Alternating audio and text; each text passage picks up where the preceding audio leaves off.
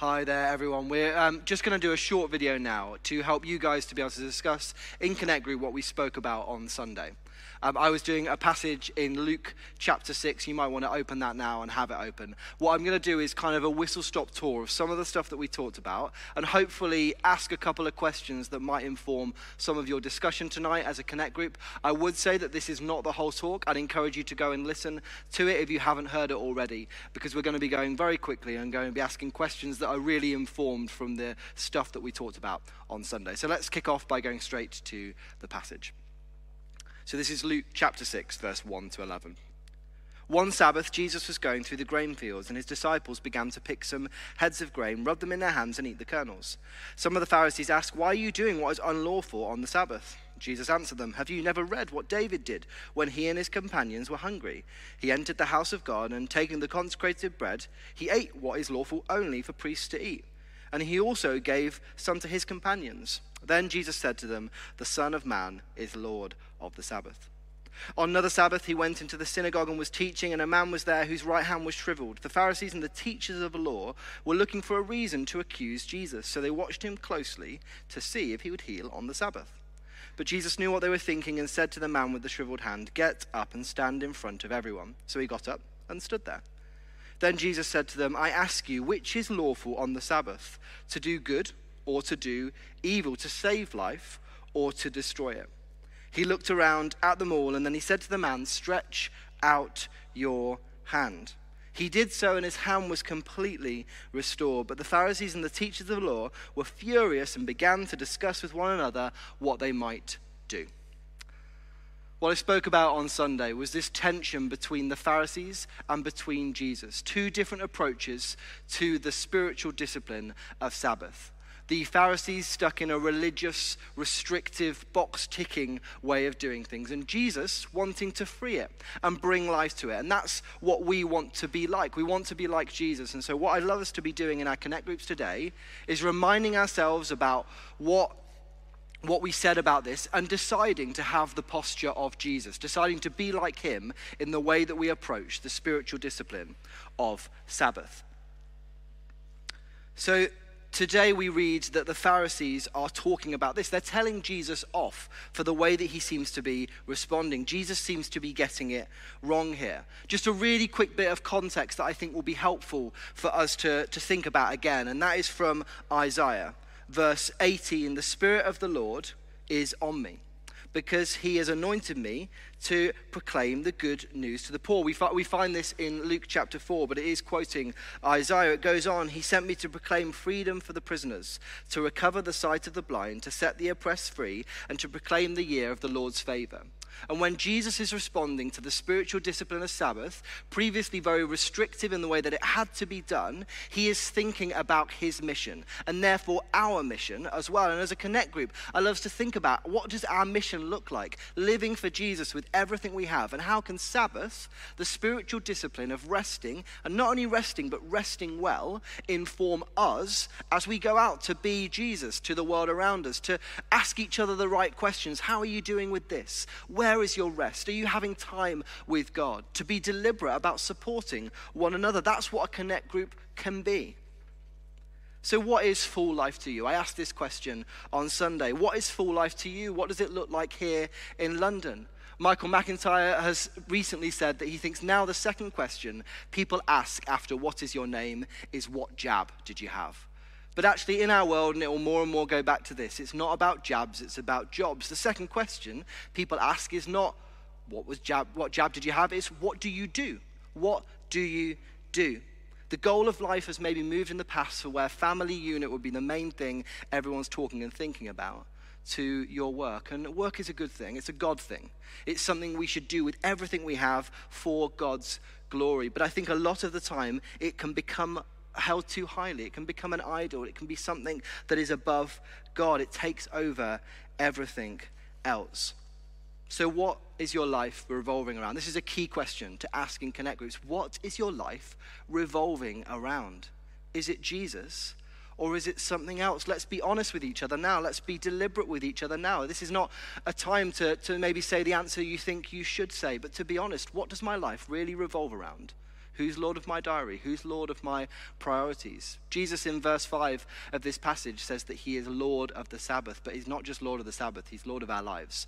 And so, how are we doing Sabbath? And everything else to say that actually what I'm revolving around is Jesus. Jesus, in the first six verses of this passage that will come up on the screen again now, and do have a little skim read of those, but Jesus is basically taking the priority of doing something that is about meeting need and bringing life. He tells his disciples to eat the kernels. He, he tells a story from the Old Testament that shows that God cares more about need than he does about religious duty. Even, even when you look back at the Old Testament, this is the character of God throughout history and to us right now through Jesus. Jesus, as it goes on, we, we realize that he doesn't mind what he is doing being public. He gets this guy with a shriveled arm to stand up in front of everyone. Jesus doesn't mind that he is rewriting something here. You know, the creator is always greater than the creations. And actually, Sabbath wasn't made in, in, in a sense, it was made for, for us to enjoy. It wasn't made for us to, to question or to do things like that. But what I want to, what I kind of want us to focus on for the main part of our Connect group discussion is how we can have a focus like Jesus does. And I summed it up in two R's on Sunday. I said that Jesus, in the way that he responded in this passage and what we know of him through Scripture, was that when it came to Sabbath and how to know what you should and shouldn't do, how to prioritize, how to take good rest, he had two focuses. And his two focuses were this he was restoration focused and he was relationship focused. I want to encourage you to talk together about how you can make sure that you find space for a depth of restoration. How do you find space in your week to stop enough to physically rest? Not just eight one hour sleeps, this is the example I gave on Sunday, but one eight hour sleep. Are you finding actual time, not a quick court conversation or a quick court time of rest? That you're actually thinking about work the whole time, but actually stopping and having a reset moment, it's important that we recharge our physical batteries. But I think maybe the more important thing, and what I want you to really be questioning each other on now, is where do you need to hear the truth of Jesus in your life, the truth of God's word? Because you've got this thing about depth of restoration, but it's also a rest from this need to prove ourselves. So often, work is a constant need to, to do the next thing well to tick the next box, to get it right, to move up in the organization, or whatever it is that you do, we feel a pressure to prove ourselves to our friends, to our family, to our colleagues, our bosses, whatever it might be. And actually, Sabbath rest, taking time out to taking time out from, from life to be with God, is an opportunity to say, God, remind me who I really am. Remind me that I'm your workmanship, created to do good works. Remind me that I'm fearfully and wonderfully made. Remind me that my confidence doesn't need to come from me, but it can come from your Holy Spirit and who you say I am. To have a reset moment where we don't try and get our satisfaction or our full satisfaction from anything other than God. And quite frankly, if we do that, then the work and everything else in our life, the priorities of those things, our it will fall into place if we first hear who God says we are, we revel in it, we enjoy it. Before the law in Genesis 2, God rested. He rested on the seventh day. God's not tired, so he doesn't need to rest. So, why? And I think the key thing here for us to take away is that he wanted to enjoy what was good. He wanted to enjoy his creation. He wanted to enjoy the things that he made. He wanted to revel in it, to revel in, in you and I in his, in his people. And Sabbath is about enjoyment. The question I like you to ask each other is how can I enjoy my Sabbath time?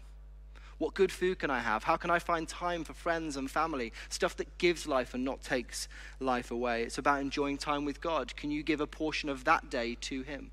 Can you give a, a, portion of it in a way that is, I'm going to actually look for some depth? I'm going to allow space for God to speak to me and not just space for me to unload my problems on God. And finally, and I think this is the key one for connect groups, is this is your opportunity to be accountable. To be accountable about how it really is, to talk to one another and say, hey, this is my thing. This is where I fall down with Sabbath. This is where I know that I am too tired to keep going. For me, it's, it's a migraine. I'll get a migraine when everything is just too much. And it's a good, I shouldn't get there. But when I do get there, it's a sign that my work life balance is out of whack. And so my encouragement to you is to be accountable to one another about what your signs are that it's all becoming a bit too much and decide to make a change. And this is the final thing I want to say, and that's this is that all of this is in some ways so big and complicated and there's so many nuances to it that actually what we really need to do is as an individual say holy spirit help me to ask jesus keep inviting him to come into your world. Does my work rest balance feel like freedom? Is jesus lord of my diary is he lord of my priorities and am I trying to do this all on my own, or do I need to welcome people to be part of a community to support me in all of this stuff? I'd encourage you now as Connect Groups to, to chat through some of these things.